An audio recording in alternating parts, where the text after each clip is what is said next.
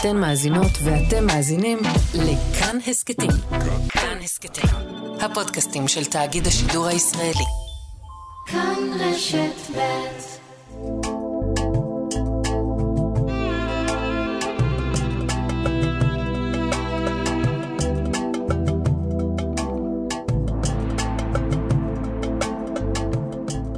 שלום, כאן אימן קסם סלימן ואתם מאזינים להסקט מרחבת מבית כאן רשת בית.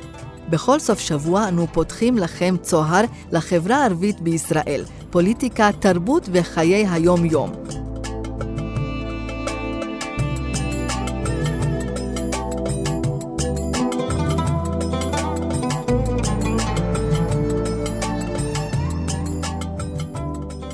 אנחנו רוצים לדבר כעת על נושא האלימות, פשע, רצח בחברה הערבית, וגם על התקרית שהייתה לניצב ג'מאל חכרוש, אבל מצד שני, מצידו של עורך דין שכיב עלי, שכתב מאמר שכותרתו זה עצוב, אבל רק יהודי יכול להחליף את ג'מאל חכרוש. ועוד הוא כתב, מה שעבר בראשו כאשר דילג במדרגות מעל פצוע מדמם, שנדקר דקות קודם לכן, היה עובר בראשו של כל קצין משטרה ערבי שנקלע לאירוע כזה בכפר שלו. תהיה דרגתו אשר תהיה. צהריים טובים לך, עורך דין שכיב עלי. צהריים טובים לך ולכל המאזינים. בוא תסביר לנו, למה אתה אומר את הדברים האלה? זה לא פשוט. אני אומר את הדברים, משום שאני חי בתוך עמי, ואני יודע מה שעבר בראשו של ניצב חכרוש, כאשר הוא צריך להשליט סדר באותו כפר שבו הוא נמצא. זה לא מצב פשוט, כאשר הוא בין הכפר, בין העם הערבי, נתון ללחצים ולכללים של כל החברה הערבית, ומטבע הדברים הוא נופל תחת המכבש של החצים החברתיים.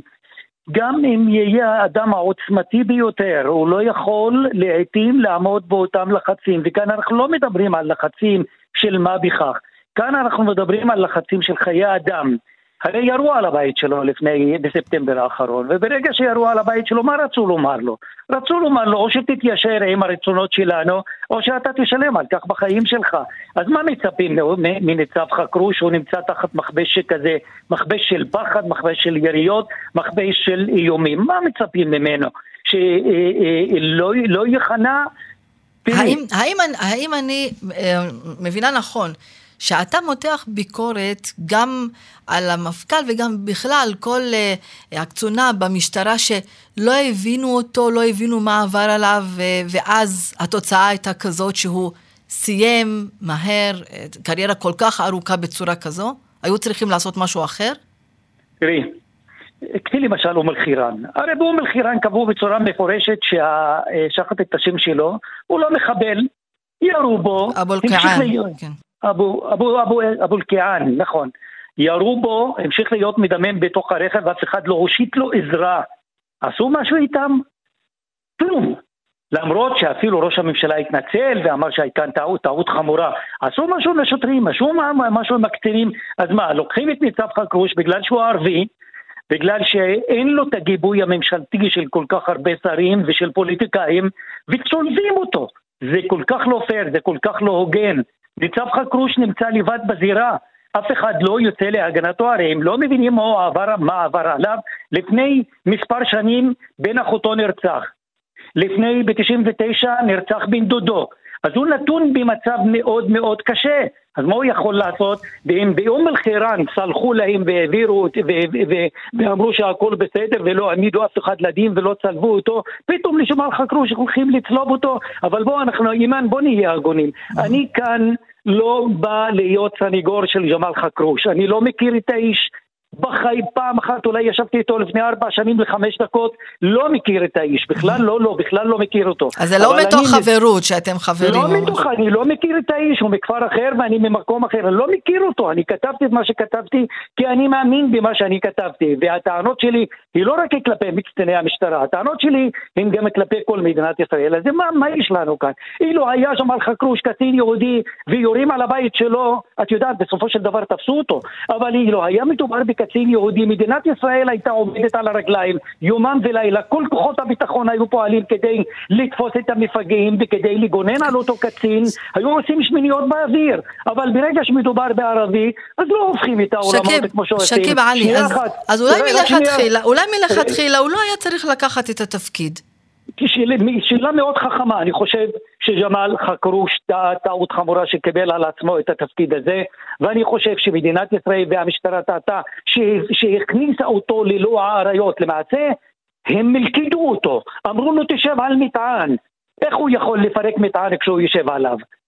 או מי שאשם כאן, מי שנתן לו את התפקיד, והוא גם אשם בכך שקיבל על עצמו תפקיד כל כך טעון וכל כך רגיש וכל כך מסוכן. במקרה כזה היה צריך להיות שם קצין יהודי, ולצערי הרב, אגב, הכותרת של המאמר הייתה צריכה להיות אחרת. היו צריכים לכתוב עם כל הצער שבכך אילו היה מדובר בקצין יהודי, מדינת ישראל הייתה נותנת לגיבוי כמו שצריך. ככה אומר הכותרת, אני לא קבעתי את הכותרת. הכותרת שלי הייתה אחרת. אבל בכל זאת, שקיב, יש כאן משהו מפריע, שעוברים ליד גופה ואפילו לא בודק מה קורה איתו. אימן חד וחלק, וגם המאמר פתחתי אותו, ואני חושב שג'מאל חכרוש טעות חמורה ברגע שהוא דלג מעל אותו פצוע. את יודעת מה, הוא כבר נמצא בלא העריות, תלחם בעריות. אתה נמצא שם בתפקיד הזה, תלחם בו, אין מה לעשות. אתה רוצה לשנות משהו, או שתתפטר, תחזיר את המפתחות שימנו מישהו אחר. אבל כל עוד ואתה נמצא בתפקיד הזה, היית צריך לעצור, היית צריך לקבל פיקוד, היית צריך להתנהג כמו שוטר וכמו קצין. אבל אני לא בטוח אם קצין אחר במקום ג'מאל חכרוש היה מתנהג אחרת, אני לא בטוח. שקיב, אתה משאיר אותי עכשיו עם הרבה שאלות פתוחות לגבי משהו מהותי שאנחנו תמיד שואלים אותו. אומרים, אם יש מישהו בתפקיד שהוא מהחברה הערבית, הוא יכול לטפל יותר טוב בסוגיות שקשורות לחברה הערבית, כי הוא בא מאותה חברה, כי הוא מבין אותה מבפנים. אתה עכשיו מנפץ לי את התיאוריה הזאת, ואתה אומר, לא, עדיף שזה יהיה מישהו מבחוץ. והאם זה גם אתה לוקח את זה גם לראש רשות, ראש מועצה מקומית, ראש עירייה, כי מדובר במכרזים, יש שם גם אנחנו שמענו על מקרים שרוצים להוציא את המכרזים מהרשויות המקומיות, בגלל הלחצים האלה על ראשי רשויות שהם מאותו כפר ומאותן משפחות. מה אתה אומר? תראי, את התפרצת לדלת פתוחה. עמדתי בעניין הזה שתחלקי את השאלה שלך לכמה מרכיבים. יאללה, אז אתה תחלק. אני אחלק, תלוי מה התפקיד. ככל שמדובר בתפקיד שאיננו טעון, איננו מסוכן, אין בו איומים ואין בו לחצים משפחתיים, אין שום בעיה שבין היישוב, בין הכפר, מהציבור, כן ימלא את התפקיד. ותקחי, יש לך כל כך הרבה ערבים נמצאים בתפקידי מפתח, שופטים, שוטרים וכדומה. ממלאים את תפקידם בצורה מצוינת לחלוטין, כי אין שם את האיום על חיי האדם. אבל כשמדובר בראש רשות, לצערי ראשי הרשות נופלים תחת מכבישים כל כך קשים של לחצים מהמשפחה. הרי איך הם זוכים בתפקידים, הם כל הצער. זה בגלל שהמשפחה בחרה בהם. אם מישהו יש לו משפחה של 1,000 איש, והוא נניח לא יודע קרוא וכתוב, ומגיע לשם איזה פרופסור ורוצה להתמודד מולו בתפקיד, הפרופסור מפסיד והוא זוכה בתפקיד. ולכן ברגע שהוא מקבל את התפקיד ונהיה ראש מועצה, הוא חייב למי שהביא אותו לאותו תפקיד. הוא נמצא בבעיה, הוא נמצא תחת מכבש של לחצים. ובמקרה כזה, עכשיו אני שמעתי אגב שהם מוציאים את המכרזים, מעבירים אותם לשלטון המרכזי, כדי שידונו בהם ויחליטו מי זוכה ומי לא, אבל גם שם תישאר הבעיה קיימת. תכף אני אסביר למה שהפתרון הזה לא יפתר את הבעיה. ולכן לגבי ראשי רשויות, ייתכן שיש חלק מהתפקידים כמו מכרזים וכמו דברים אחרים שצריך להוציא אותם, ולו בכדי להציל את ראשי המועצות, את ראשי הרשויות, להציל אותם מאותם לחצים. זה מה שצריך לעשות בעניינים כאלה ואחרים, אבל לא כל דבר מוציאים אותו לשלטון המרכזי. ראשי הרשויות יכולים למלא את התפקיד הביצועי שלהם בצורה הטובה ביותר, אבל במקומות שהם עלולים להיות נסחטים, ראו שהשלטון המרכזי ייכנס לתמונה ויתול את המושכות והוא יטפל בנושא. אבל אם תקציב עניין המכרזים, את חושבת שהשלטון המרכזי פתר את הבעיה? הוא לא יפתור את הבעיה, כי בסופו של דבר השלטון המרכזי יבחר את הקבלן שצריך לבצע את העבודה של המיליונים, יבואו אותם... נקווה שגם שם לא תהיה שחיתות, אז... לא, שם אולי לא תהיה שחיתות בבחירת הקבלן, אבל איפה תהיה השחיתות? יבואו לו אותו קבלן שבא לבצע את העבודה בתחום הרשות המקומית, יאמרו לו או שתשלם את הפרוטקשן, או שהכלים שלך נשרפים. חזרנו לאותה בעיה. ואיך שלא תסובבי את הגלגל, אנחנו בצרות צרורות. כל החברה הערבית נמצא בצרה צרורה. עורך דין שכיב עלי, תודה רבה. מרתק מה שכתבת. תודה רבה לך, שכיב. תודה לך. תודה למאזינים. שוקרן.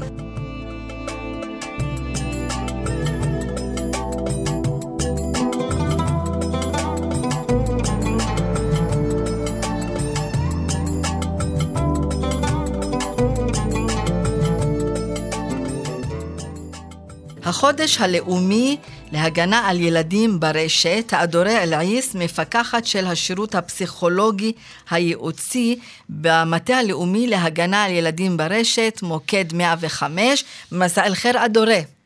מסע אל נור אימן, הלאה הלאה. הלאה, שלום לך. מה קורה בחברה הערבית? האם יש מודעות לנושא הזה? האם יודעים מספיק שהילדים, גם שלהם, חשופים, גם אם יש משפחות שהן שמרניות, גם אם אנחנו עוטפים את הילדים שלנו מאוד? אז ככה, קודם כל מה שקורה בחברה הערבית ומה שקורה בכלל בחברה זה באמת האינטרנט והרשת נכנסו חזק לחיים שלנו. הרשת היא כאן כדי להישאר וגם כדי להתעצם. ובני נוער בחברה הערבית, כמו בני נוער בכלל, צורכים את הרשת. ואם אנחנו רוצים להתמקד בחברה הערבית, אנחנו רואים שבחברה הערבית הרשת נותנת מענים לצרכים רגשיים, התפתחותיים, פסיכולוגיים, שאולי במרחב הפיזי, פנים אל מול פנים, הם נחשבים טאבו ולא מקובלים, וברשת יש אשליה.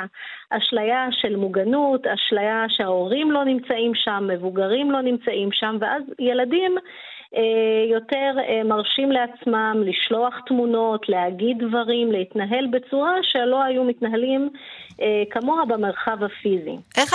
איך אתם מנהלים את כל הנושא הזה בחברה הערבית? האם יש משהו ייחודי או דרך אחרת כדי ליצור את הקשר עם המשפחות או עם התלמידים והילדים עצמם?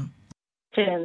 אז באמת אנחנו רואים אצלנו במטה הלאומי ובמוקד 105 שהפניות הולכות וגוברות, יש יותר פנייה למוקד, יש יותר מודעות, אבל עדיין אנחנו רואים שיש פער בין הורים לילדים, הפער הבין דורי הוא גדול, הורים לא תמיד מרגישים עצמם כסמכות או גוף ידע שילדים יכולים לשאול אותם, לפנות אליהם. גם ההורים אומרים, אבל אני לא יודעת איך הרשת עובדת. אני לא יודעת, הבת שלי כל הזמן בבאבג'י, היא לא יודעת במשחקים, אני לא יודעת מה היא עושה. אז מה שאנחנו אומרים להורים זה קודם כל, הרשת היא מאתגרת אותנו לא רק בנושא הטכנולוגי, יש גם סוגיות ערכיות אתיות. לדוגמה, שליחת תמונות מיניות. אני יכולה להגיד לך שהקטגוריה המובילה בפגיעות בקטינים בחברה הערבית היא עבירות מין. עבירות מין והקטגוריה אחריה היא הפצת תמונות וסרטונים מיניים. אנחנו רואים קלות רבה שבנות וגם בנים מצלמים את עצמם תמונות מיניות. ושולחים אותם, לפעמים הם שולחים אותם לאנשים מזדמנים שהם רק הכירו ברשת והם לא מכירים אותם במרחב הפיזי, וגם אנשים זרים. ואנחנו רואים גם בחברה הערבית את כוחה של השפה. השפה הערבית מחברת בין הילדים בארץ לבין אנשים בעולם, בכל העולם, לא רק פה. אז גם החיבור הזה יש לו פוטנציאל של פגיעה. זה מגדיל ומגביר את הסכנות? בדיוק. אז ילדים הם יצורים חברתיים כמו כולם, רוצים להכיר, רוצים להכיר אנשים מהעולם, מתחילים לדבר איתם, והרבה פעמים הם מוצאים את עצמם בשיחות שהם מבקשים מהם תמונות מיניות, הם נסחטים. אנחנו רואים פגיעות, גם הפוגעים עצמם, או שהם יושבים בארץ, או שהם יושבים גם בחול. ואדורה, האם המשפחה הערבייה עדיין נמצאת במקום שהם אומרים לכם, לא, הילדים שלנו לא עושים את זה, הילדים שלנו לא נסחפים, לא נתקלים בדבר כזה, עדיין יש את ההכחשה הזאת? תראי, החברה הערבית היא מגוונת, אז אנחנו רואים את המגוון בחברה הערבית, אז אנחנו רואים שיש משפחות שמתקשרות ומתייעצות, ויש אפילו משפחות, משהו יפה שאנחנו רואים בחברה הערבית, אפילו דודים ודודות שבעצמם מתקשרים למוקד ואומרים, קרה לנו פגיעה לאחיין, רוצים עזרה, רוצים זה, אז אנחנו רואים גם שיש פניות, זה משהו טוב בחברה הערבית, שהדודים ודודות לוקחים גם אחריות ומתקשרים. יש מקרים שהילדים שפונים למוקד לא רוצים שם המשפחה תתערב. יש מקרים שהם מעדיפים רק לספר לאמא בלי לספר לאבא. יש מקרים שבית הספר יותר נמצא, יועצות, מנהלי בית הספר. אנחנו, מה שאנחנו משתדלים, שכן הסביבה הטבעית של הילד תדע על אירוע הפגיעה ותתמוך בו ותלווה אותו ותהיה מעטפת רגשית בשבילו. איזה מענה אתם נותנים? האם יש מספיק חומר הסברה בשפה הערבית, מענה בשפה הערבית במוקד 105? כן, אנחנו עכשיו, כמו שאמרת, אימן, שבחודש הגלישה הבטוחה יצאו מלא פרסומים, חומרים, הרצאות, יש מלא הרצאות בשפה הערבית. אני מזמינה את ההורים להקשיב לנו, אתם תמצאו חומר באתר שלנו, בפייסבוק, גם באתר, גם יש לנו ערוץ טיק טוק ואינסטגרם, אתם יכולים לראות מה קורה בחודש הגלישה הבטוחה. יש לנו מענה בחברה הערבית, הורים וילדים יכולים להתקשר, לקבל מענה, יש לנו את דוברי השפה. אדורה, זה מקצוע, ומה שאת מתעסקת בו, לפעמים את נתקלת בסיפורים שמזעזעים. כמובן בלי שמות, אבל תני לי ככה איזה דוגמה או שתיים ממש בקצרה, כדי שההורים יבינו עד כמה הילדים שלנו בסכנה. כן, האמת שהמקרים, אנחנו רואים שמקרי פגיעה קורים כמעט בגילאים של בין 14 ל-17, אבל המקרים הכי נוגעים לי ללב, אימן, זה המקרים שאני רואה ילד או ילדה בגיל 9 או 10 נפגעים. אני יכולה לתת לך שתי דוגמאות, דוגמה אחת של ילד ששיחק במשחק פורטנייט, התחיל לדבר עם חשבון משתמש מהעולם, אותו חשבון ביקש ממנו תמונות שלו, ממש בהתחלה את רואה גם, יש מה שנקרא בשפה שלנו גרומים, שמטבחים את הקשר עם הקטין, לא סתם ילדים בסוף שולחים תמונות, כי אותו פוגע, אותו בן אדם שמנצל את הקטינים ומבקש מהם תמונות, הוא בחלק הראשון של הפגיעה, הוא ממש עובד איתם על יחסי אמון, נותן להם יחס, משבח אותם. מאוד חשוב אותם. מה שאת אומרת, אדורה אלעיס, מפקחת של השירות הפסיכולוגי הייעוצי במטה הלאומי להגנה על ילדים ברשת מוקד 105, אני רוצה להודות לך, ואנחנו נמשיך כמובן גם ברשת ב' להתעסק בנושא הזה הרבה. תודה רבה לך.